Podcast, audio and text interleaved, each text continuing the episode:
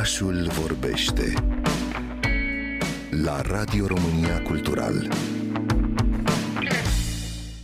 Care a fost parcursul tău? De la ce a plecat ideea aplicării psihologiei în domeniul inteligenței artificiale? Știi cum, dragă Sabina, că întotdeauna în orice domeniu, uh, dacă stai patru ani într-un loc, apoi trebuie să evoluezi. Și, na, și în meseria noastră, cred că era nevoie și de evoluție, simțeam asta. Eu lucrez de 20 de ani în cabinet cu copii, cu adolescenți, cu cupluri, cu familii, cu grupuri, însă întotdeauna am avut o chemare, am, am simțit nevoia să fiu acel șoricel de bibliotecă care citește mult și care descoperă și care înțelege și cumva am simțit că trebuie să creez asta, că e ceva care e foarte adânc așa în structura mea și am simțit chemarea de a de a cerceta, de a descoperi mai mult decât ceea ce se vede la suprafață. Și ce am făcut? Am luat acești 120 de ani de psihologie și am creat cel mai complex test de personalitate care există acum. El studiază 2500 de unghiuri, un test obișnuit studiază doar 25 de unghiuri și atunci ne arată personalitatea din 500 de unghiuri care se împart pe 5 scale. După ce am creat testul de personalitate, pentru că prima mea dorință a fost să ajut fiecare persoană care își dorește să găsească o persoană compatibilă. Eu am avut acest noroc să, să-mi întâlnesc soțul și după două ore să hotărâm să ne căsătorim. A doua zi ne-am mutat împreună și apoi am și fost la biserică să facem uh, logodna și cumva să ne căsătorim. Și am, am considerat că oamenii când sunt îndrăgostiți și când sunt iubiți, sunt cea mai frumoasă variantă a lor. De aici a venit motivația să creez acest algoritm și să ajut oamenii să-și găsească și ei jumătatea și după ce am creat acest algoritm, care face 13 milioane 500 de corelații între două structuri psihice, am creat această enciclopedie a psihicului uman, această carte care se generează, cartea ta personalizată, care de fapt e o traducere din punct de vedere psihic a ceea ce ai povestit tu. Unde putem găsi acest algoritm și cum anume îl utilizăm? Da, ideea e că el a fost pe piață în momentul în care l-am testat și l-am validat și a fost gratis pentru toată lumea să-l utilizeze. Însă acum, de câțiva ani, lucrăm să-l integrăm într-o inteligență artificială, pentru că am vrut să creăm o punte de legătură între artificial și uman. Cu cât o să apară mai mult pe piață inteligența artificială, cu cât aceasta o să-și dorească să devină mai umană, să simtă, să se îndrăgostească, să iubească, să fie mai aproape de noi, noi o să ne dorim să fim mai aproape de ea, să implantăm un chip ca să avem acces la 100 de limbi, uh, să implantăm un chip să nu mai trebuiască să învățăm, uh, nu știu, ce ne dorim noi, de exemplu. Eu lucrez pe bucata de compatibilitate, să pot să fac atâtea calcule cât face inteligența artificială, cred că mi-ar lua 20 de ani. O să fie un contabil care își dorește un chip ca să nu mai învețe tot domeniul ăsta complex al finanțelor și al uh, contabilității și atunci noi, oamenii, o să ne dorim să ne artificializăm puțin ca să ne fie viața mai ușoară, adică să putem să avem un organ artificial, să putem să beneficiem de anumite operații, să trăim mai bine și inteligența artificială o să-și dorească să fie mai umană. Și atunci mm, ne-am gândit să creăm această punte de legătură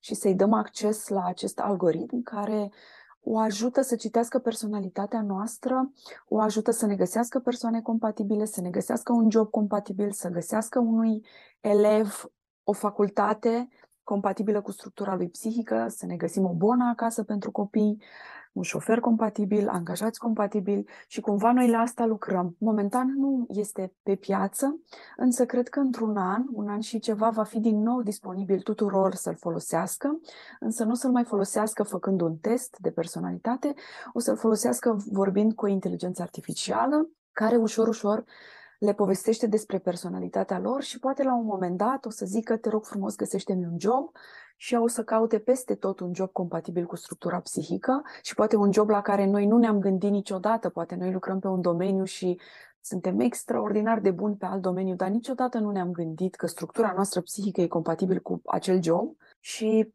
Poate la un moment dat spunem, te rog frumos, găsește o persoană compatibilă. În funcție de nevoile noastre psihice, ea va fi adaptată la nevoile noastre psihice, îi spunem ce ne dorim să găsim. Și ea o să ne caute cumva.